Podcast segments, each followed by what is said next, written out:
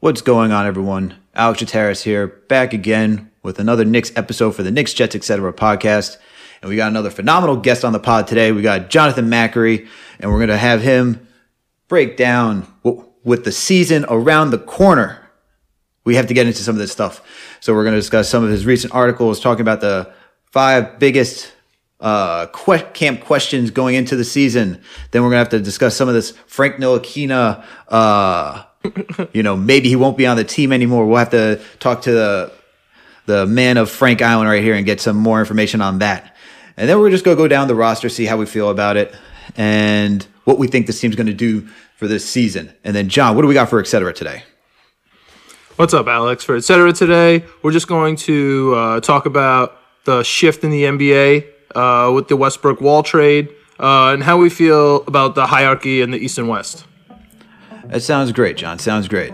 All right, Ricey, let's kick it off.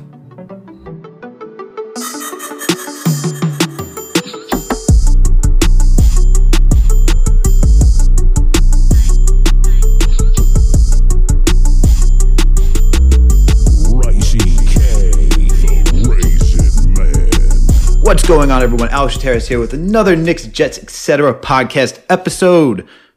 And with me, as always, is my main man, my buddy, my pal, my co-host, the guy who's trying to get the New York Knicks back on track, John Malika. How you doing today, bud?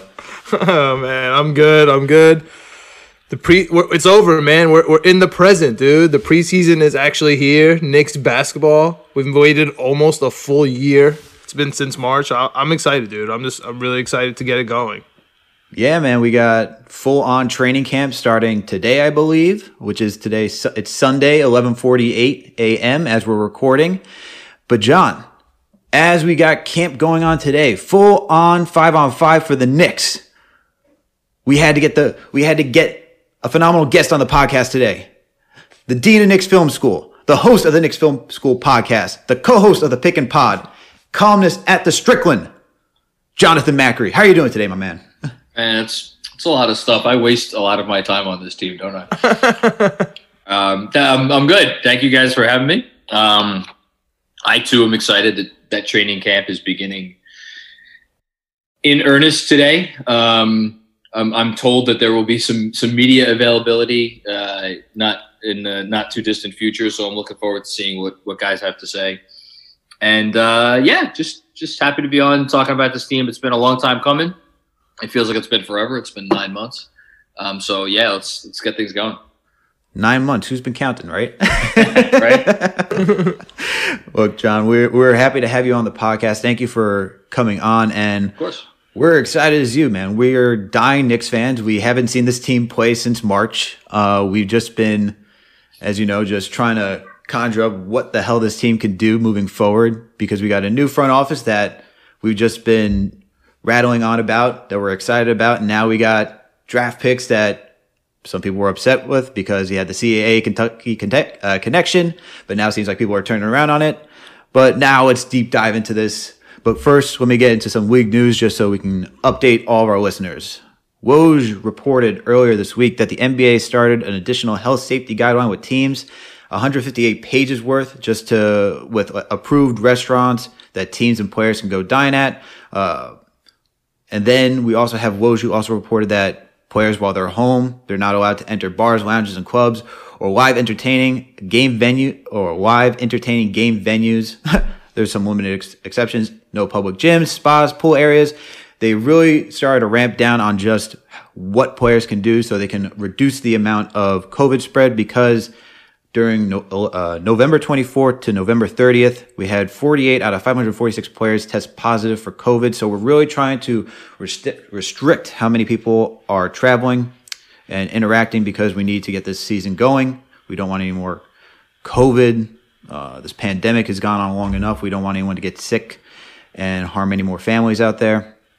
So just want to let everyone know do you guys what, think there'll be uh, fa- Do you guys think there'll be fans uh, at any point uh, this season?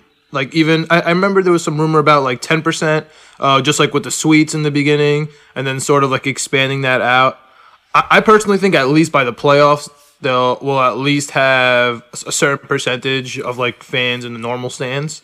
Uh, but how do you, I, I feel like that's why the league is angling this way. But what do you guys think? Um, I mean, I'm sure in some markets they will um, have more than. I mean, actually, you know what? I think there'll be fans in arenas at in every market at some point before the season is done. But I do. I also don't think at any point we are ever going to get an arena full of fans.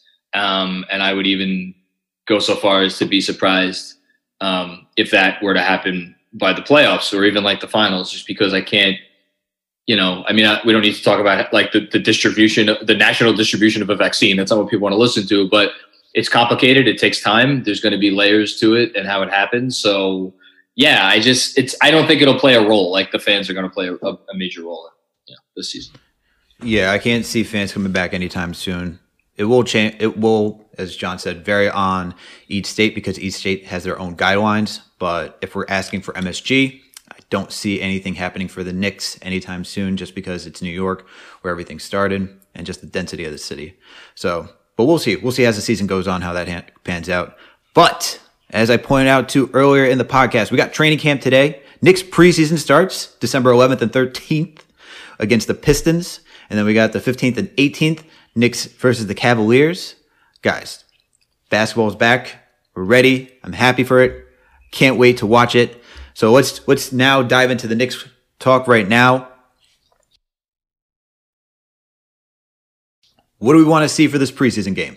What lineups do we want to see out there? What are we expecting? Is this just Tibbs uh, throwing out everything and just seeing what works? What, what do we got going on? John, I'll start with you. Uh, John John Macri or John? oh, that's true. Ah, oh, Jesus, that's the. You know, I was actually thinking about this too. I was like, oh, we got two. Jo- Call me Macri. To, that's easier that way. Just say Macri. I can't even go John M because you both got. I know, Macri right? and Malika, right? Okay, so Macri, let's start off with you because you're the guest. Um, you know, that's an interesting question. I I hadn't thought about it. I actually, it's so like I referenced, there's going to be some media availability today.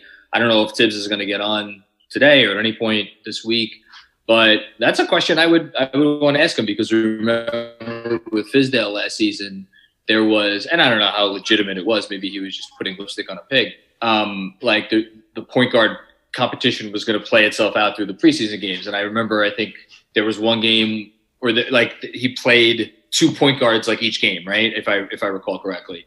Um, I I don't see Tibbs going that route myself. I, I think he's just going to be like, look, we're going to treat these as as games. Um, maybe later in like the fourth quarter, I, I, he will give some guys a shot who he doesn't, um, who, who he may not foresee as having like earned a spot in the rotation yet to see what they do in live game action. But if everything I have read about Tom Thibodeau points to the fact that every opportunity to improve your basketball team is sacrosanct. And I just can't, I, I can't see him being like, you know what, um, based on what we've seen through like the September camps on like the last week or whatnot, and what we know about these guys, like I don't think this guy is is has earned a spot in the rotation, but we're just going to throw him out there to see if you know to make it fair. I I just don't see him doing that. I, I would not be surprised if what we saw on what's the first game on Friday um, is like yep, that's right. You know, at, at least a vague representation of how he sees the rotation playing out once the season actually starts. Okay, okay, Malika, what do you got going? what do you think? What, what, what, do you how do you what do you think that rotation looks like, John?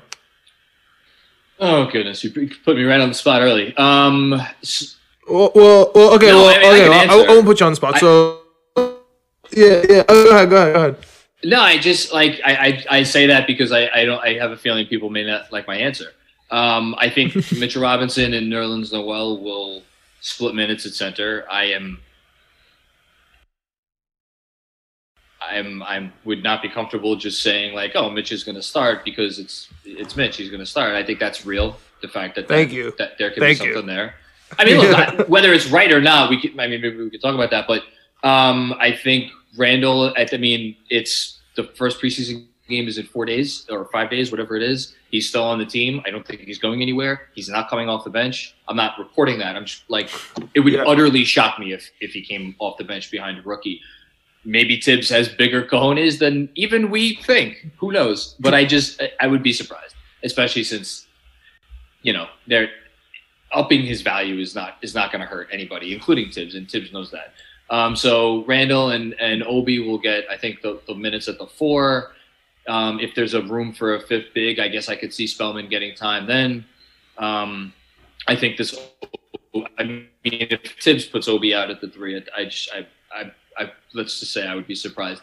Um, so then you move to the three, and that's I think where the questions begin because does he play RJ at the three? Does it matter whether he plays RJ at the three? If it's like RJ and Burks or RJ and Rivers, um, my guess would be Rivers and Barrett will start.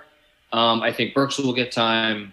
Um, I think I think Burks will get time. Um, I think Payton and Dennis Smith Jr. will split the point guard minutes, and then do the math. That's one spot left if you have a 10 man rotation. And I haven't mentioned Kevin Knox. I haven't mentioned Frank Ntilikina. I haven't mentioned Reggie Bullock. Um, I haven't mentioned Iggy Brazdeikis. Haven't mentioned Immanuel Quickley. If you told me that any of those five guys, if he ran out of 10 man rotation on Friday night, and you told me that any of those five guys got that last spot, wouldn't shock me in the least. Um, so that's the best I could do as far. If, if you asked me to pick a name right now, I guess I'd pick Kevin Knox. Um, so yeah. Yeah, that okay. yeah that, that that that's really interesting because especially you, you mentioned ten man rotation. Tibbs only plays like eight guys. like like like it really doesn't like even go even that deep.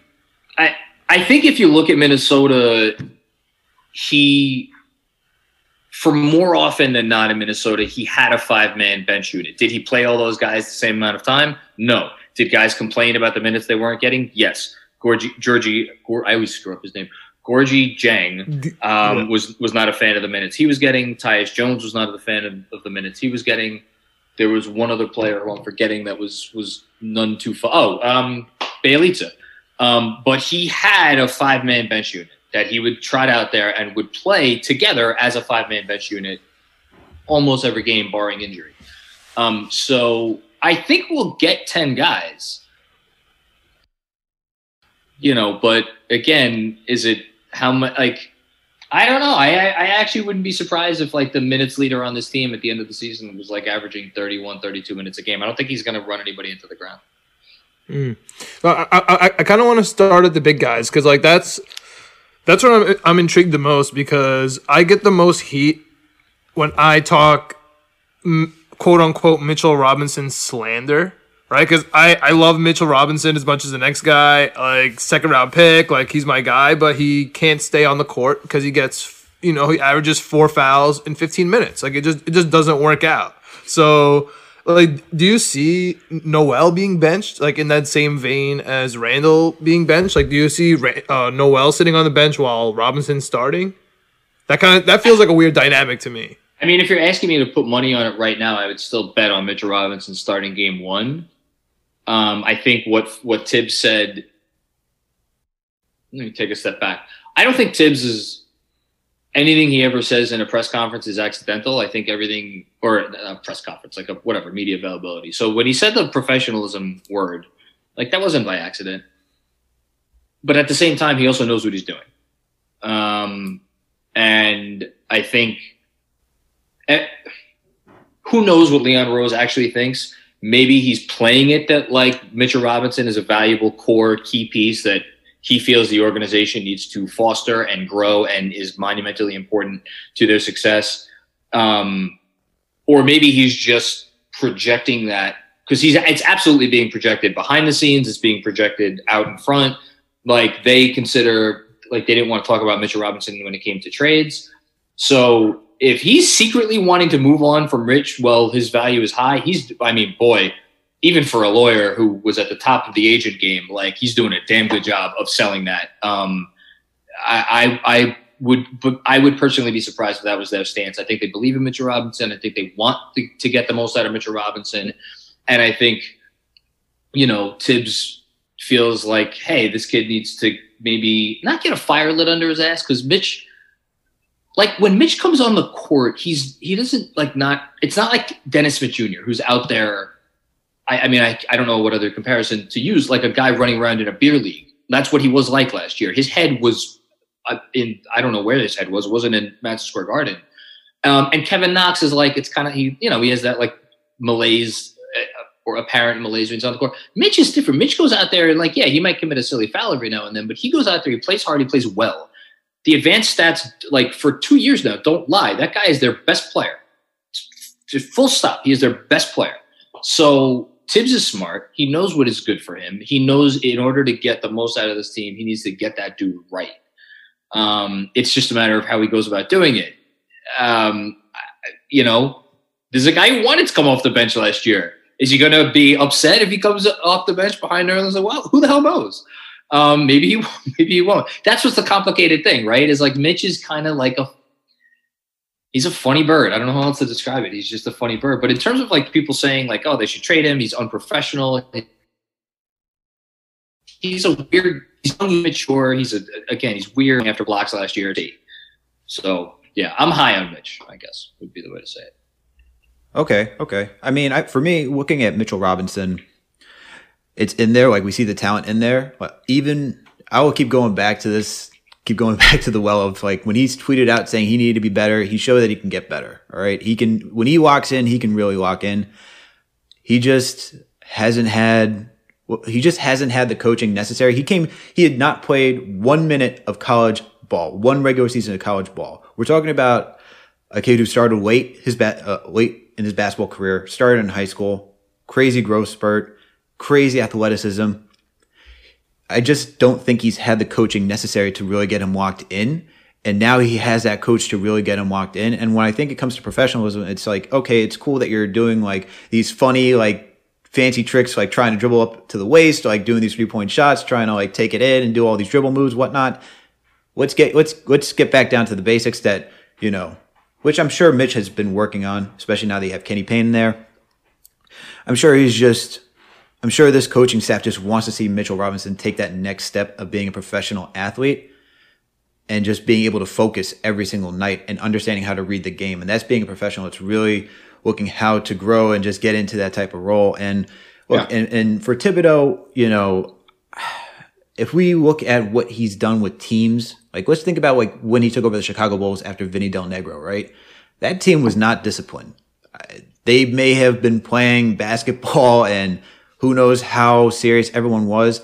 Can you um, like can you imagine Thibs coming in there and getting Joakim Noah to like MVP voting? Like he that I mean, is getting someone to focus, all right? And so he, he, took a 41 win team and he increased their wins by I think it was 20 or, or 19 or 20 games with essentially the same roster. I know there were a couple of tweaks, but like that doesn't happen by accident. Exactly. And when it comes to looking at Mitchell Robinson, I think it's just him going in there and saying, "All right, I see what everyone needs to do. I, I figured this out, and this is what you got to do. And when I think he talks about professionalism, it's just being blunt and honest, which Thibodeau is. He's gonna he's a straight shooter. He's gonna be like, look, you gotta get more serious. Look, you missed some training camps, these optional training camps that we had because you went to go hang out with your family. We understand, we respect, you know, what you have to do to go take care of your family, but it's it's time now that you have to like walk in and get ready. And i think that's what he's trying to say. Yeah. No um, that's he like there, there's off the courts like he could be he could take this stuff more seriously off the court i think. But again i think when you're when, on the on the scale of like players that like you know you have quote unquote concerns about to me the concerns about mitch not that i'm downplaying their seriousness but like they are they are correctable. And i think he is not he is not a bad guy. He's not a bad. I, I feel funny calling him a guy. He's a kid. He is a big child. Like literally, he's a big child. If you, if you, yeah. I can't even. I we can't forget, emphasize that. We forget their age. We forget. We forget their age sometimes. So like when you see like his arms like flopping around, like and like committing these weird fouls against no, like, but he grown 20, men. He's 22, going on like 15 in terms of mentality. He's just. he's just he's just a little immature. Again, not a bad guy at all. Not a bad guy, but um, basically, I, I like, and I've had however many interactions with him. It's he's just he comes off as really affable. He's like easy to like. He's easy to you know. He was easily the most likable guy in that locker room, as far as I was concerned. So yeah, yeah. I I, I mean. I, I, I do think there's a lot of potential for Mitch. I just wouldn't be surprised if we see a lot of Nerlens. Um, because honestly, Nerlens and, and I mean, at the end of the day, we want Mitch Robinson to kind of be Nerlens Noel with a better offense. So I, I could I could just see uh, more of a split, and I kind of want to get ahead of that and. uh and Nerlens is good too. Yeah, I think it's, it's going to be optimistic. Yeah, like I, he he kind of reminds me of Ben Wallace. He kind of um, has that like he kind of has that mentality where he doesn't need anything on offense. Like he just wants the rebounds. He just wants to. He just wants to. You know, I control mean, the middle. And and if you if you have Randle or Obi there, like they can do whatever they want on offense. Kind of like he'll stay out of the way. I mean, you know I mean? Ben Wallace's you know physicality like got him like all NBA votes. Like that that dude was on a different level in terms of the. Yeah, yeah, of course, but of course. Just in terms of like yeah, sure. Their game, like close to the basket, they will swat shots. Good. Um, ben Wallace also couldn't shoot worth a damn. Um, Nerlens Noel, great conversion rate, obviously around the rim, second to only uh, Mitch in, uh, in above a certain amount of field goal attempts.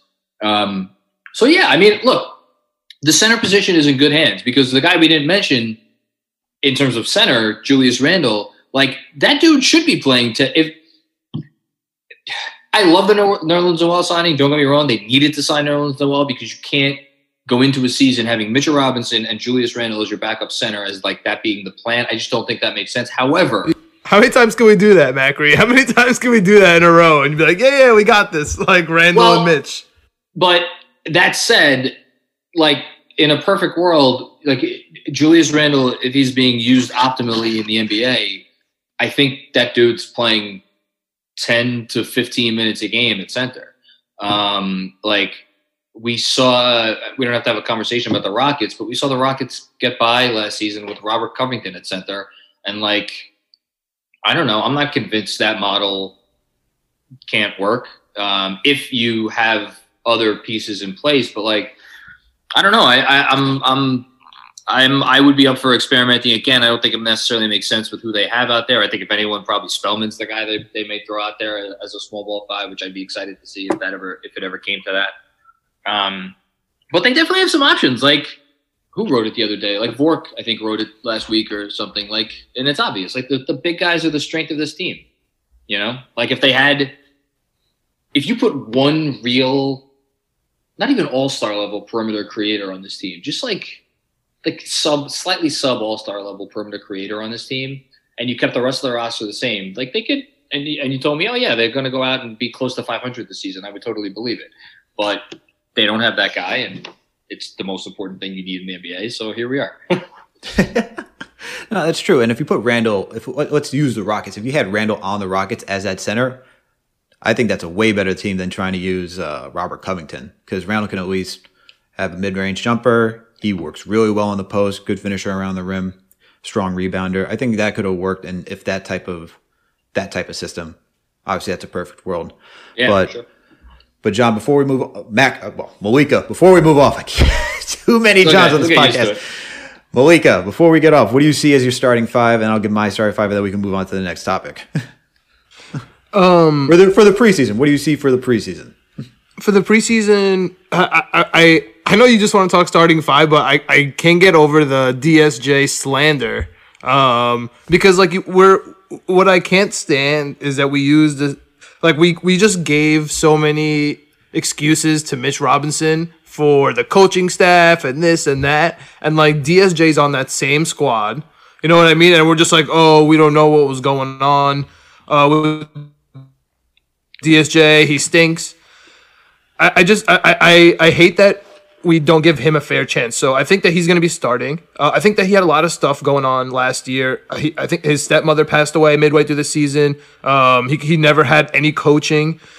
We know he can play ball, right? He played ball at NC State. He he he led the team there. He played ball with Dallas the first year. He did mm-hmm. really well with them before they brought in Luka, and then he kind of got he got squeezed out and we, we got everyone was ta- if you guys remember everyone was talking about how the Knicks are the worst franchise as usual for skipping out on DSJ. He was murdering the league, um, like he caught a spark. And if anybody can get that out of him, it's Tibbs. So I, I want DSJ starting there.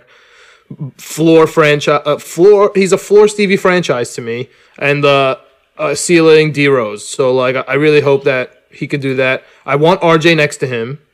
Um, and then if we're gonna have Obi there, and you don't want Obi and Randle, I, I don't know what you're gonna do. So you're gonna have to have like a Bullock and RJ, then Randle, and then one of the centers. Nerlens and Mitch, and then have Obi off the bench. I don't think it's a big deal if you have Obi off the bench. I know everyone's gonna freak out about it, uh, but he's a rookie.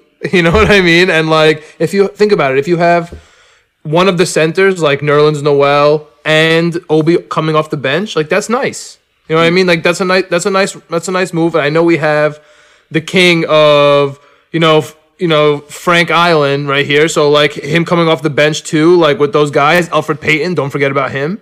You know what I mean? So I I kind of I kind I like those guys off the bench. So starting lineup, give me DSJ, RJ, I guess Bullock, and then Randle and Mitch. But that seems weird. I think it's going to be like constantly rotating. Okay. Okay, I can see that for the preseason. I think for the preseason, what I, what I see is Payton. I see RJ, probably Burks uh, in that lineup. Uh, I think Bullock's going to be like a break in case of an emergency type of player that we have. He's on the cheap. Um, and then I think it's going to start off with. I could see Nerlens starting the season, although I'd like to see Mitch just to see where we're at with Mitch first. But maybe in the preseason we just roll out with Mitch just to see where where he is uh, and what Kenny Payne has done with him, just to see if there's still any fouling issues, just so that we know what we got going into the season. And then I think we're gonna. I would like to see Obi. I'm feeling Obi. I doubt it though. The more and more I think about it, it's probably going to be Randle because you can't be paying that guy that type of money and not start him. Though the one thing that's probably scaring me is that the hype of Obi's athleticism and trotting him out at the three for this preseason just to see what we got. So the the strange one I would see happening is probably Payton, RJ, Obi, Randle, and Mitch. But I think what it should be realistically and hopefully it would be Payton, uh, Burks, RJ, Randle, and Mitch. That's what I'm, that's what I'm saying. That's what that's what I'd like to see for the preseason. But let's move on to uh, let's move on to the next section. Jonathan, this week you've been doing the five part series of biggest camp questions, and and there's one more coming. I, I, can't wait to to see what the last one is. Um, it's I'll, I'll spoil it. It's just kind of like a big picture. Like, do we think that they've figured it out? as a, like as a franchise based on the last nine months since Leon Rose came aboard. And I kind of just kind of uh, go through everything we've seen in totality. So the four, the, the, the specific ones are out there. I'll say that. Okay. Okay. Okay. So just for anyone who isn't subscribed to the Knicks Film School newsletter, and if you're not already, I don't know what you're doing. You're missing out on some great content. It's very kind. Uh, um, I'll plug it for you, Macri. Don't worry. it's a it's a great way to start off my morning. It's a great way to start off my morning. Always reading it before I start work. Uh, but the first one you so these are the players that you wrote about. You wrote about Dennis Smith Jr. as the first one, RJ, Obi. Actually, I'm just going. Is it? Yeah. Yeah, no, you got it. Is, Dennis Smith Jr. Is the, yeah, RJ, Obi, and then you talked about perimeter shooting as the most recent one. Uh, well, perimeter creation, I should I should perimeter, specify. Okay. Yeah. Okay. I mean, doesn't even matter. Just shooting in general from the perimeter is just necessary. We saw last year it was twenty seventh from three pointer, something along those lines. Twenty seventh, twenty nine. It, so, it was it was bad. It was abysmal. It was abysmal. Um, never seen poor three point shooting in my life like that. But let's let's dive into this big the biggest camp questions out of all of these because you start with five as DSJ, like I said, then RJ, Obi, and so forth, leading up to the uh, perimeter uh, shot creation. W- is this like an order that you believe in? Like, I guess priority? Is this uh, um, you think is the least likely to happen to the most likely to happen? Oh, um, yeah, that, that's a that's a good question. Um, I for me, it's like I wanted to look at basically the big, like the most impactful questions facing the franchise as a whole. Um, so, which is obviously why I saved like have they figured things out and are they not a shit show anymore for last? Um, but I think like for instance, so number two on the list was like how are they going to figure out a way to score? Because if you look at the roster and you look at like I said, whether you want to, I I put it more in terms of lack of perimeter creation. If you want to say lack of shooting, although I honestly like to me it's not about the shooting because they had shooting last year. Like they had Dotson, they had Ellington, they had Bullock, and I know these guys all had down, or a lot of these guys had down years percentage wise. Like they had Bobby Portis, but it's not like they did not have shooters on the roster last year. It just the configuration made it so that a lot of those guys didn't get on the floor at the same time, um, and they didn't use them. I, I, don't think to their most effective uh, possibilities. The point is like if you again if you look at the roster and you look at how teams score in the NBA, I don't I don't know how I don't know how they're going to score and they're going to figure something out, right? Um, so that was why that was number two. And then the three players that I highlighted, RJ, Obi, and Dennis Smith Jr. I think those are the biggest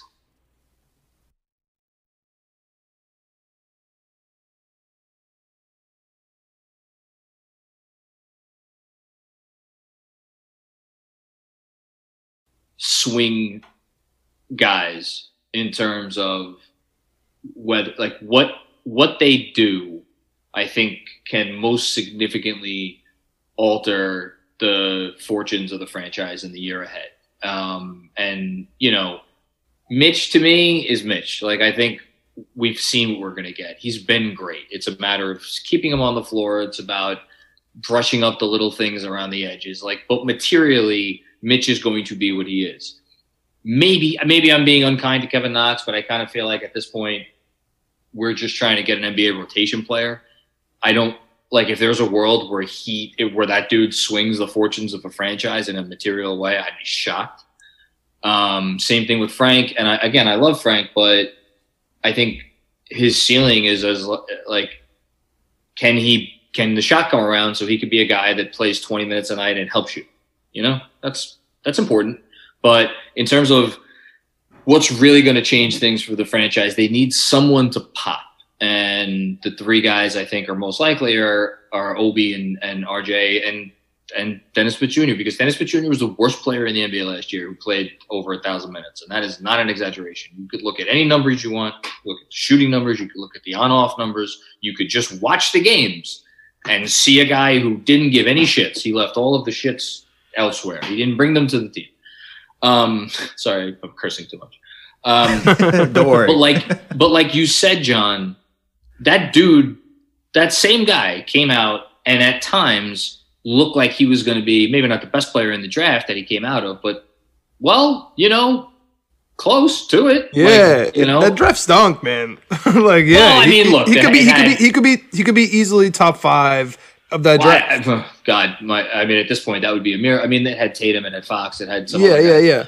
But in, just in terms of like, my point is, he came out as a rookie and he looked the part. Did he? He, he had a lot of flaws, but he looked the part. There was something there. And then over the last year and a half, that something has vanished. So can they just get it back to where he was his rookie year? And if they do that, that is a massive, massive amount of found money for this franchise. Um, it's such a and, huge hole. It's such a glaring hole that the bar is so low, and I guess that's the that's a, that's the point I'm trying to make is that yeah. DSJ could just come in and be a point guard. Like it doesn't have to be the point guard. It doesn't have to be like this immaculate like top 15 point guard in the NBA. He just has to be a point guard. And if he could yeah. get shots to Kevin Knox cuz I know I know everyone is so low on Kevin Knox, but at the same time I don't get why people are so high on Bullock right? Because like th- to me, like they're kind of the same. Like Kevin Knox could be mm. Bullock. You know what I mean? Like that's Bullock's not done that... it. Like Kevin Knox hasn't yet. Like we've yeah. seen Bullock be a valuable contributor to, to like playoff teams. Um, yeah, but but like when when you're saying like potential, like he can be that. Like it's not it, like Bullock is not like coming out here like you know being like an incredible wing and like we're you know awestruck. Like it, it, he is Kevin Knox in my like on the plus minus at the end of the day. Like and and that's what that's what's scares me about playing these like quote unquote veterans. You know what I mean? In the starting lineup because of ego or whatnot. Like, at what point are we going to be like, okay, Randle, like, I know you're upset. Like, all right, Bullock, like, I know it's kind of weird sitting on the bench for people like Obi and Knox, but like, we're 2 and 11. You know what I mean? Like, you know, like, yeah. especially when you think about like the beginning of our schedule. Like, so, like, at, at what point, like, uh, do you just like kind of pull the plug on the ego and just kind of be like, hey, this is what we ha- this is what we have going here, and like we're just gonna let it ride. Um, yeah, I think I think he deserves a shot if you know if his attitude and his head are in the right place. If if they're not, then I never want to. I mean, I never want the guy who I saw last year. I never want to see that guy again in my life playing for my for my team at least. Um, yeah, and then Obi, it's just like you know, we know he's going to be good, but how good is he? Is he the guy? Is he a guy that like defenses have to game plan around every night? I don't know. Um, and then you know we'll see. And then RJ, it's like, you know, I've been hard on RJ. I, I like him. I, I think he's going to be a useful player, but like, you don't draft a useful player third overall. And we need to find out this year: is he going to be a guy who could like? Is is he a rotation player? Or is he a guy that like really is a building block because he it's a tough fit. And that's basically what that was the point of that that piece which is like if you look at what he does and you look at what the best players in the NBA do he doesn't really do any of those things. Not yet at least. Um, so I want to see how he can make him turn himself into a guy that is really really really really valuable. Um, so yeah that's that was that Okay, and I think for I'm just going to touch on all, all the players because a sure. lot was just just happened for Dennis Smith Jr. you know, we, we talked about it. Who lost a stepmom injury? It's in there, and I think when we had Fizdale, like, and this is not slandering Fizdale, like Fizdale just didn't do a good job coaching the team. He like we just saw everyone out there trying to do too much, going out of the roles. Like having Point Julius was just something that was unnecessary. We didn't need to try to witness that as fans. That was just horrendous, especially with the spin move over and over and over again. Um, you know, Fizz could have just brought it in, and I think he was trying to get Dennis Smith as the guy, but Dennis Smith couldn't start that season because of a back lower back injury. Mm-hmm. And then you're just trying to force him in there, and then when you're having him in there and he's not playing well, you're ruining his confidence, especially when you give him more than enough minutes and you see five turnovers. He can't. He's just bricking everything, and you're leaving him out there to dry and then having fans just chant for Frank, like that's not good coaching. And you probably just destroyed a kid's ego within two to three games. And I think with Tibbs, you know, the one thing I like about Thibodeau is that one, you have to earn it. So DSJ will have yeah. to work to get what he, what he deserves. Two, Thibodeau is not going to leave a kid to hang out to dry. Thibodeau's going to be like, all right, you made a terrible turnover. Get your ass on the bench. Yeah. And we're figuring something else out. And so he's yeah. not going to let him hang out to dry and he's going to coach him like as well. And we have, you know, if, if Johnny Bryant can work with uh, Dame Dolla, you know, Damian Lillard or, or uh, Mitchell Robinson and can get uh, not Mitchell, uh, Donovan Mitchell. Sorry, too many, too many names of mixing up today. Too many I mean, Johns, Mitchell, Mitchells. What's going on? Same Mitchell. Jesus. Um, so you know, if he can work with Donovan Mitchell and get him going and just help that type of development, I have some faith that we can at least get back to what DSJ could potentially be.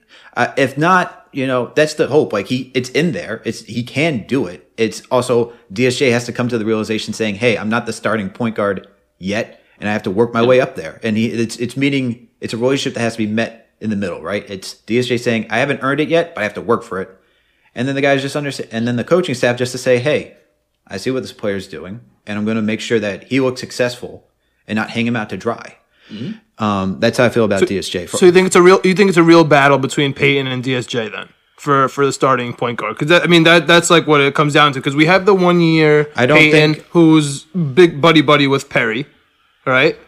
I, I don't think it's a battle. I think it's just DSJ having to get back to what he can do, and I think you're going to let Payton go out there because Payton can do the job, even though people hate that he can't shoot. He does everything else well. You know, like he can pass well. He can attack the lane well. He averages 12 to 13 drives a game, which is what Thibodeau wants, someone to collapse the defense. And Payton isn't necessarily the best finisher, but when he's on, he's on. And like, as long as he's doing it and making defenses honest when he attacks the lane, you know, I think that's what you're going to get for the first year, unless DSJ starts to just pop and really play like above what he's done over these past few years. I don't think you're going to get that. So DSJ, he's he's gonna have to work his way up, and I think he might be the the second you know guy off the bench just to see what you got for for Obi. We know offensively uh, what he can do, and it's, as mm-hmm. Macri said, can he create uh, other teams to focus around him offensively? I don't know. He did a great job at Dayton. You know, transferred from college to the NBA. It's very rare that you get someone like Donovan Mitchell, that you get get a Damian Lillard that just creates that type of gravity on the court. Um, if he can do that, I would not worry about his defense then because if he's an instant walking bucket, that's just a talent in itself of a league. But he's more of a TBD than really can than can you like really evaluate. RJ, I think we all know what RJ needs to do, and that's just shoot. Can he shoot? If he can yeah. just start, if he can just start shooting and at, at, at a good rate? You know, can he shoot at the league average of 35.7% well, for three? That's part of it though. But at yeah. the same time, he also like, he, he was, he got to the rim a lot, right? He got to the rim yeah, he a ton, did. and that's, and that's great. He was, he was one of the worst shooters in the league around the rim. His, his around the rim numbers were atrocious. Yes. And, you know, I think it's, and he, he just, you know, he doesn't, that's because they're hard shots. Like he doesn't have the speed to blow by bigger guys. And I think his I think the best best path for him is to try to just bully smaller guys. I think mm-hmm. that's the road that he should go, which is why, you know, so much attention gets paid to like what what's RJ's ideal position. Like I want to see him handle the rock in backup units um, this year. And I know again it's oh, there's it's so there's so many moving pieces. Like how, how much is that going to even be possible? But you know, I, I I see his ceiling as a guy who, like, yes, can give you some playmaking and some shooting, as you just said, ideally as a starter, but can also run your second unit for ten ish minutes a game and be like the second unit point guard, like kind of almost like we saw Jimmy Butler do in the finals. I'm not mm-hmm. comparing RJ Barrett to Jimmy Butler. I would, I'm not insane, um, but you know, just like in that in that mold. Um, that's yeah. th- that's what I'd like to. That's what I'd like to see. No, for sure, and you know that's the dream, right? To have another Jimmy Butler on the team if RJ can get to that level. Um, I, my God, I'll take anything in the in the same zip code. Yeah, and I, I and you know, looking at those cleaning the glass numbers, I think if I'm correct, uh, RJ was under 30 percentile for most of shooting, which is yeah, yikes. It's it's that's scary. It's scary. And the good thing, as you point out, is that he can attack the lane. And like when you watch him play, you see that he is so comfortable with his left, but he just has this hiccup when he goes to his right, and it's not fluent. It's not it's not strong with, he's not strong with his right hand yet. Hopefully these are things that he's working on. You know, if he's going to uh, attack the lane, then hopefully he gets more comfortable using his right hand and finishing with his right hand, you know, and then he can actually, and then work on the shot, you know, I, the shot, everyone talks about the shot being the, the easiest thing to come, to come along just to get to being an average shooter. You know, no one's asking him to be an elite shooter. We're just asking him to be an average shooter. Can you shoot 35.7%? from three? Can you, you know, average 40 point, like 40 over like a 40% to 45% field goal percentage overall? Can you do mm-hmm. that? That's all we need out of you. And then we are, we're golden. And he doesn't even need to be the most lethal three point shooter. If we're going to Jimmy Butler, Jimmy Butler is not the most lethal three point shooter. And it's just like he just knows how to get to a spot and create that type of separation. Just, just make it so that you can't leave him open. That's all. That's all yeah. it needs to be. Just like have be, be a guy that defenses need to guard. And that in and of itself on offense. I don't. We don't have time to talk about his defense. You know that that's that's valuable. So. Yeah, for sure, for sure, totally agree. Um, and then for perimeter shooting, it's a TBD to me. I'm just going to be. I'm going to cop out and say, got to see what happens. We got shooters, but we have that we have that hiccup of just shooters coming here and then they can't shoot. But I don't yeah. think that's going to be the. I, I'm not going to use the old like. Well, it's the Knicks because that's just not true. So we got a new staff. We'll see what happens. We go, and that's all we can do. Um, I agree. Quickley can shoot. Quickley can shoot, man. That's why, like, I, I wouldn't like I said if like I, I named my ten man rotation earlier with the kind of tenth spot being the the you know the unknown, um, and I threw Knox in there. Like,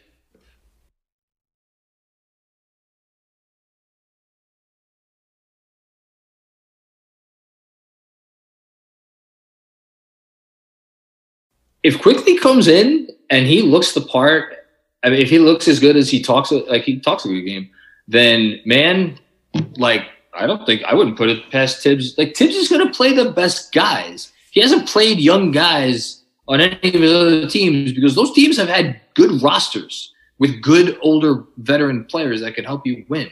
This team doesn't. Like, so if you told me that Immanuel Quickley is coming out and playing 20 minutes on Friday night, like I wouldn't be shocked at all. I wouldn't be Friday night Knicks Friday night Knicks song and Immanuel Quickley. Sign me up, man. There Sign me up. All, all more uh, merry. Sounds great. Well, let's keep this thing moving. So we got we got we got we got a log jam on this roster right now. We got 16, 17 players currently on this roster, not including uh, the two ways, um, that we have to figure out. we got yep. Iggy, Michael Kidd-Gilchrist, we got Evans, and we got Spellman. What's happening with this, John? Macri. Oh I, Jesus Christ, what ha- what's happening with this Macri? Are, are, Macri, are, pick two. We, we, yeah, we got we got two here, Macri. I mean, I who, think, who, who, who are you keeping? I I uh, I'll call myself out because I was dead wrong. I I intimated strongly on my own pod like a week or two ago, um, definitely two weeks ago, and I probably still was doing it a week ago. That I thought there was another move coming because I just, for the life of me, couldn't see them just getting to the the eve of the regular season and just cutting two guys. I just didn't. But he healed on the way.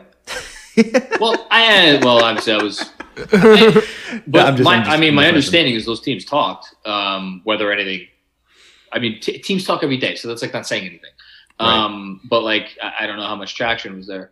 Um, if they don't make a move, I think Evans is out, and I, I for the life of me, I cannot see them cutting Iggy Brazdeikis. I just would be shocked. Um, and I would see, I see them like that's the to me that's the benefit of your relationship with Michael Kidd-Gilchrist, right? Is you is you go to Michael Kidd-Gilchrist and you say, listen, you're going to start the season in the G League on an Exhibit 10 contract. Um, we we you're going to be here soon, but we need a little bit more time to make a move. And whether that's a week or two weeks or a month, you just got to trust us. And 90, 99% of the time, if, if a front office tells a player, trust us, the player's going to be like, ah, F you. But the guy who's saying, trust us, is uh, his uncle. Like literally, it's the guy he calls his uncle. It's, William Wesley. Not to mention the guy that represented him for years in, in Leon Rose. So I think there's enough of a trust factor there that if I had to guess, it would be enough to get Kidd-Gilchrist to the G League and keep Iggy. I just, you know, Scott Perry's still here, and boy, man, if the writing isn't already on the wall, if they cut the dude that Perry spent a million bucks to trade up for a year ago, I, you know, I, I'd, I'd be surprised. A- anything outside of those two guys, I think would be a shocker. Like I know what you know, where we, we could sit here and be uncertain about how how how much the organization still believes in Frank or Knox or or uh, DSJ or like if any of those guys got cut, that would be a shock. I mean, I just I couldn't see it. I would be shocked. So uh, that's my that would be my answer. I would be I would be a little shocked too if we cut Iggy. I don't know if uh, MKG is eligible for the G League though, right? I think you have to have four years. Well, he's not eligible for a two way. He's eligible. You don't age out you of the. you can just you can just anybody can play in the G League. Yeah, I could play in the G League, okay. and I'm almost thirty eight. no, it, it, uh, years of service time prohibit you from getting signing a two way contract, but um, that's why like. Um, like Trey Burke, right? Trey Burke was signed to. Um, I think he. Uh, I, I don't think. Let's say Andre Ingram. Andre Ingram was in the G League forever. That guy from uh, L.A. Yeah, but like yeah, he, but you he, have to play in the G League. I, yeah, but he didn't. He didn't have NBA service. That's why he could be in the G League forever. We're talking. So, um, okay. I mean, I'd be shocked if we just gave MKG a contract because he doesn't. He, even though he is a defender, we see that he doesn't really offer anything else. And with at least Iggy, maybe you can work on his foot speed. I don't know how much more you can get out of him to increase his foot speed. Maybe you can well, get him to be a passable defender. That's all you need is for him to be a passable defender. Yeah, um, but it's also getting this locker room in a place that you want it, right? Because like mm-hmm. the the Knicks locker room hasn't been good for a long time. Um, I mean, it wasn't bad last year, but like, you know, I think I think these guys really do believe in the idea of you know, build. I, I, I hate it's the most overused buzzword in the league, right? But building a culture, and I think that like top to bottom, who you bring into the room matters. So, um, I just I wouldn't I wouldn't put it past you know I, I I'll say this Michael Gilchrist is going to finish the year as on the Knicks roster. I'd be utterly shocked if that did not happen. Okay, yeah, I mean that's just a one move. I just like I do not want to see MKG on this team. no, I, I hear you, but you know, get get ready for it. I know. Yeah, I but I'm, I'm, go ahead, go ahead, Malika. No, no, I just like I, am totally with Macri. Like, I, it just hurts me so bad how how dirty we're, we're doing Iggy, right? Like, uh, Iggy Brazdeikis like did really well in Michigan. He yeah. and we, we we drafted him He did really well in the G League because we told him there wasn't a spot for him, even though like we had no wins. It made no it made no sense. We had no spot for him. The you know, unfortunately for him, the le- the year ended. I'm sure he would have got like the majority of the minutes. Time. Yeah. Yeah. So like now and now he's gonna get cut, or he's not gonna make the roster, or even if he does make the roster, he's not gonna get burned. Like it just uh, that part makes no sense to me. Obviously, Tibbs sees what he sees at practice, and we'll like we'll soon find out. But at least Iggy should get some playing time. If you don't want to put it in the first preseason game, like give me at least a second preseason game versus the Pistons, and then the first preseason game versus Cleveland, and then you can phase him out. You know what I mean? The, the first game and the last game, see how the lineups do without him. But like, give the guy a chance. Like, like it would just be tough to like sign somebody like MKG, and that's where I'd have like the Kentucky CAA issue, right? Where it's like I know MKG's from Kentucky. I, I get it. like I, I know, but I'd rather really have Iggy on the squad than MKG. And it's, it's even like the it's even like the World Wide Wes connection. Like I get that this is the guy that you call your uncle, but you know you haven't done really anything in this league to really warrant like moving a young prospect off who we haven't even seen enough of at an NBA level to just say, all right, we got you on the team. Let's let's let's do it right now. Um, I really hope they give Iggy a chance. I really would like to have him on the team still just to see what he can do. I'm not even thinking that he's going to be the greatest thing. Can he just be a, a decent rotational like wing? Maybe I don't know. Um, I just like to see what happens. But so let's let's before we end this uh, Knicks this Knicks conversation. How many teams do you see this team winning, Macri? What, what do you games? Um, Okay, I'll be quick because I uh, apparently there's the media availability is going to be starting soon, and I gotta I gotta hop on that Zoom. Um, uh, given a 72 game season, I think that they will win 20. Hmm, I think I've said some different numbers. I don't know. I'm feeling 25 today. Okay. I, am right in the same, but I'm like 24 myself. I don't see. I was I was 24, 25. Yeah, I don't see it. Yeah, yeah, I, I guess I guess I don't know. I guess I would bet the under, but when when I'm re- when we're really talking about it, like we just we're about to get into it in, the etc. But like who, like are the Pistons, Magic, Hornets, like are they like much better than this terrible Knicks team? Like I'll say terrible Knicks team. I'm with you, but like are these teams like gonna blow us out of the water on like a Tuesday night at the Garden? Like I don't know. I don't think they'll blow us out of the water, but the Hornets are to be much better than what they are than what they were last year. in my I don't know. I think I think the Knicks gonna be. I, I don't know. Th- like that. That's where. Like that's that's where it, it it sounds nice on paper, but when you ask me about the Magic, the Hornets, the Pistons, like the Wizards, the Hawks, like we're right there with these guys. Like I don't think the Pacers and the Raptors are like these immaculate teams. So we'll get into um, that, etc. But I mean, uh, look, there's a possibility that they won't be favored in a game I was about to say like all season. Like yeah, they'll be favored in some games, but like no, like when they, when they host like Cleveland, they'll be favored, and like maybe when they host like Detroit and uh, maybe I I don't know what else. Like they're not going to be favored in a lot of games. So like we're sitting here talking about like winning twenty some odd games. Like any of those games they win, it's going to be a surprise. So just let's all prepare for that.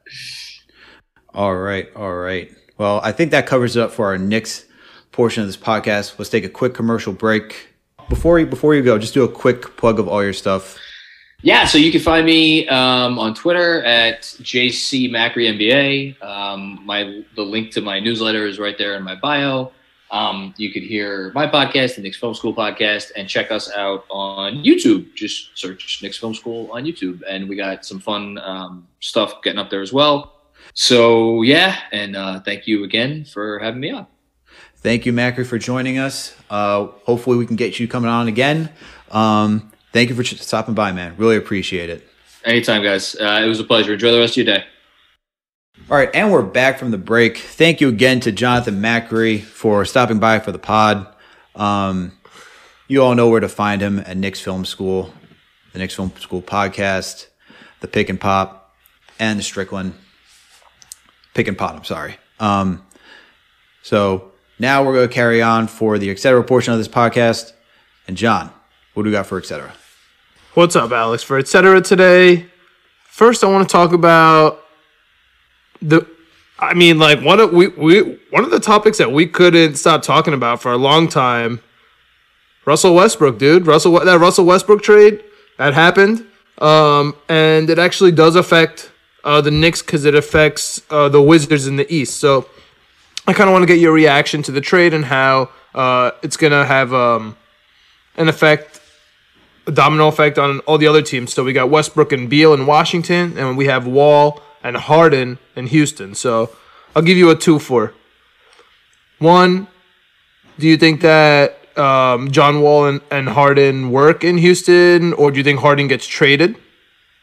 And two, if he does get traded, do you think it's to the East, to Brooklyn or Philly? Oh man, so I don't think I see Harden staying in Houston that long. It seems like this is a complete. You know, you were calling it, man. You were calling a rebuild with this team. This is where you wanted the Knicks to get involved, and you know, talked about. I don't think the Knicks have the assets to go get a James Harden. Also, it also it also depends on what Harden wants to go because he just creates. He is that type of player where he dictates where he needs to go, and they're not going to just trade him to any old place that is not on his list. So unless the Knicks are on his list and the Knicks are willing to uh, give up something, you know, of a lot of value to get him, I don't see it happening. But I see this is they're going to try it out. They're going to try it out for the beginning of the season to see what they can get. Had to move Russell Westbrook, he didn't want to be there. If you're going to ask, uh, if you're going to ask me, does either team get better? I think they're both the same. I don't think there's really much movement. Uh, the only thing that the Rockets get is that they get a better shooter in John Wall. We just haven't seen him play in two years, so we'll see if he can compete at that level. But I see Harden staying until the trade deadline or somewhere around there. And if the team starts to work and he wants to stay there, he'll stay down there. I mean, he's been in Houston for so long; he's created a life down there. It's not like he's ready just to move. But it doesn't also really matter for players. They have houses all over the place, so they can do whatever they can do whatever the hell they want. Yeah. With I, I think if it's going to be Brooklyn, we're going to see it much later. They just had to move Westbrook first because you can't trade Harden and then Westbrook. Westbrook then his yeah. value just plummets. Um, yeah. But I, I, I don't know. I, I don't know if Brooklyn really wants to make that move because even if he goes to Brooklyn, I really don't see it. You know, shout out to our guys, friends of the pod, uh, Jeffrey Campo and Chip Murphy. Um, we talked about it, and Jeff said it that you can't see this working out. And the more I think about it, I can't really see it working out either because you need someone to play the Chris Bosh role of like taking a back seat. The person who would have to do that would be Kyrie Irving just because Harden and KD by themselves have taken teams to the playoffs. We saw that when KD left OKC. OKC was never the same. Uh, and for Harden, we see we saw him as soon as he went to the Rockets, he can do it. Kyrie, he didn't do it at all in Cleveland, and he did it once in Boston, even though he got injured before that first year. So, and I, but I just don't see Kyrie wanting to take that step back in that type of role. And I think you have to look at like these players and like what they do. Are you going to tell me James Harden's got to step back? Kevin Durant would just be in the same situation of I left the Warriors and now I created another super team and I'm not really the guy anymore. I don't know if Brooklyn wants yeah. to do all that. It's it's interesting. What, what are your takes on it? Yeah. So uh, on the first part, I agree with you. Um, I don't think it's going to work out, but I do think it's a better fit for Wall in Houston than it is Westbrook uh, for Harden. Wall is is like an actual point guard who can mm-hmm. get Harden open. Westbrook like gets to the hole and gets back and gets buckets. You know what I mean? And gets assists for his big men when when people collapse on him and he kind of like dishes it off and they like score the easy bucket. You know what I mean? He doesn't really get his uh his his guards and his wings open. Uh, I guess that's the difference there. So I in that aspect, I I do see it working out. I do see them having highlight plays, but I don't see them winning basketball games. So when you talk about it like that, that means that Harden is going to get moved. The question for me then becomes it's, it's definitely BK or Philly. He's definitely coming to the East, which is scary for the Knicks, right? And when you talk about Philly, I wonder. I, I like have this feeling that Simmons and Embiid are really going to work out. Okay, like I have a feeling they're gonna finally start playing pick and roll, and Doc Rivers is gonna finally figure it out, and they're finally gonna play good. So I don't think he's going there. I think he's kind of gonna be forced to go to Brooklyn, and that weird force to go to Brooklyn is gonna. I I, I disagree with you on on one thing wholeheartedly. It's not an ego thing. It's not a there's a one basketball thing. That's a tired argument when it comes to the Brooklyn Nets. The issue is going to be the compensation. They have to get rid of Dinwiddie because they're not going to be able to pay him. Okay, so that's mm-hmm. one guy that's definitely going to be on the move. Yep. Perfect fit. Number two, you're going to take Levert because yep. he's a great piece. That's like that's a that's a depletion on the team. Okay, you're getting it back with Harden, not really on the defensive side. Can't really whatever. Like uh, uh, okay, but then you're gonna lose Jarrett Allen. On top of that, like you're gonna really be gutting the team because DeAndre Jordan just can't do it, folks. I'm sorry. Like I'm, I'm sorry. like he's just he was a bad signing and he just he can't handle it. Um, he's a nice player off the bench, but that that that's to be my issue. So I, if if Harden goes to Brooklyn, I think that their lack of depth is actually to be a subtraction. Um, do I do I think it will happen? Yes. Do I want it to happen? Yes, because I'm intrigued by it. Not from like a cynical way. Like I actually want to watch that. I was talking to you earlier about contemplating the you know Nets season tickets on top of Knicks season tickets because like it's to be a hot ticket in New York. It's to be it's to be great basketball. You know what I mean? And it's truly to be intriguing. Um, you got KD, man, and Kyrie Irving, and then like throw in James Harden, like, and you still have basketball players around them. You know what I mean? And they're also to start getting those easy vet minimums. Take it back to the other side of this trade, we got Westbrook and Beal on the uh, that directly affects the Knicks, right? Because now they're on the Wizards. So my question is, yeah, do you think that the Wizards are better? But more importantly, do you think that they're better than the Knicks? Because like I know that they have two superstars, right? And like Westbrook and Beal, and like that sounds amazing. But like do you honestly think that they're better basketball team than New York Knicks? Or will have a better record? I think the Wizards are. Yes, I think they will definitely have a better record than the New York Knicks. The Washington Wizards, as much as look, Westbrook instantly raises that ceiling, right, of potentially making the playoffs. And I don't know if they're going to make the playoffs. Like, I don't know if the Wizards will make the playoffs, but they're going to be better than the Knicks. Um, just because Westbrook, you got Rui Hachimura. I think Denny is still good. Bradley Beal's on that team. Let's not forget Bradley Beal. Um, it's a solid squad, man. It's a solid squad, and Scott uh, was it Scott Brooks knows what he's doing with uh with with Russell Westbrook. So it's not they're not going to be a wash of a team. They're going to be better than Knicks, like I said. The question is, are they going to make the playoffs? The East has gotten better. All right, I know we can poo poo the Hornets all we want. The Hornets are now we're talking about A seed competition, playing competition, whatnot the, the team is going to be better. I don't, I'm not saying they're going to be world beaters over here, but they're going to be better. Okay. The, the, the, East has now gotten slightly better. It's going to be interesting competition, but the Knicks, man, I will, you know, I love this team till the day I die. But if I'm going to be realistic, man, like, we're we're not we're not there yet, man. We're still rebuilding team. We're too young. If we were if if we were telling me the guys that we had now are older, more seasoned, you know, especially our young core, I could say, yeah, we're on the same playing field, regardless of West, Russell Westbrook being on that team. But we're not there yet. Um, so, yeah. Okay, okay, okay. Let's let's lay it all out, man. Let's let's lay the facts out because not only do we have the eight teams, but there are play-in games, right? So let's let's let's forget about the play-in games for a second, but let's just keep it in mind. But we won't like physically talk about that. We got the eight right now, right? We have five that are solid: Bucks, Heat, Celtics, 76ers, Brooklyn. Okay, those five are in the playoffs. They're done. That leaves three spots, not talking about the play-in games. The remaining teams in the East are the Raptors with mm-hmm. no Ibaka Gasol, Pacers, mm-hmm. who are falling apart, Wizards, mm-hmm. who just traded for Russell Westbrook, Hawks, mm-hmm. who I really like but have no defense, Magic, Hornets, Pistons. What what what three teams there are are holding those are like solidifying those three spots? Raptors for sure. Um, just even though if they lost Ibaka, they got uh, Aron Baynes in return, and even if losing Gasol, he's still a solid center. He's still a solid piece that you got.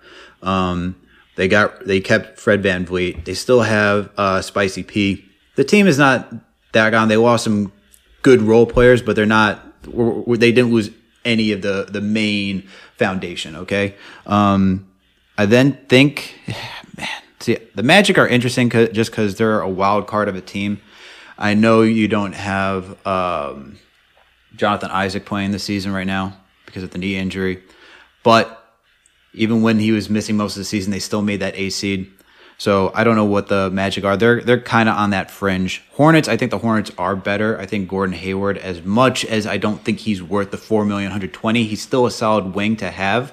And they also got LaMelo Ball, who I think will struggle his first year, but I think he's still talented enough at playmaking that they'll get something going. Even with Terry Rozier, hopefully playing a little off ball, and if you get uh, Malik Monk, you know, back in there, he was shooting pretty well. Hopefully that shooting was not because of the PEDs. So we'll see what happens. So I, I really think it's good. I think I really think those. I think the Hornets and I think the Raptors are going to be in there. The Hawks will be better. I don't know if they're a playoff team yet. We did this last season. I know they were not yeah. anywhere near as good as they are this season. They added some serious veterans, even with uh, Rondo, Gallo.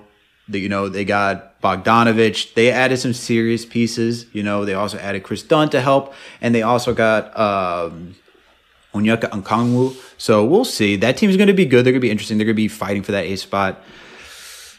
man, I think the Wizards are up there too, man. I, I, it's it's tough. The Pistons, they're in the same situation as us, man. They're not going to do. They're not going to do anything. They're they're trying to figure it out. So now we have the eighth spot. Plus, now we have the eighth spot plus whatever play-in games end up happening. I don't know. Like the Knicks can play basketball with the Hawks, Wizards, Pacers, Magic and Pistons. Like eh, at the end of the day, like they they they could they could they could play if they were in a league with just those teams. The Knicks could be over five hundred. Yeah, uh, yeah, I I could. oh man, I could see the Knicks competing for a play-in game if it gets to that point. Do I think it's? I think the the odds are slim for them to get there, but I could definitely see it. They wouldn't be. It wouldn't surprise me if they got to the ten.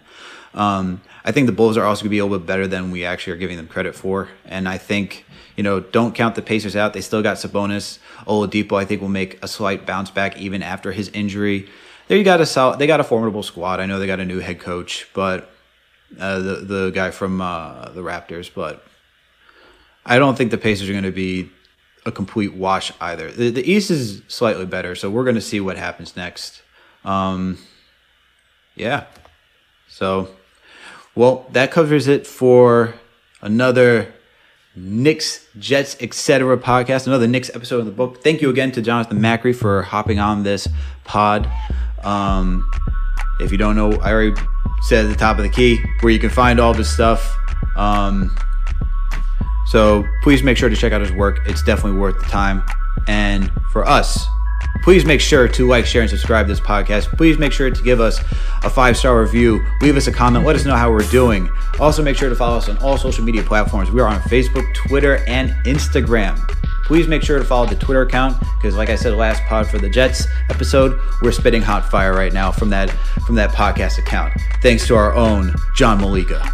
Um, yeah, so we'll catch you later this week for what seems what may be a really interesting Jets episode. So if you're not a Jets fan, highly recommend tuning in. Um, John, you got anything else to say?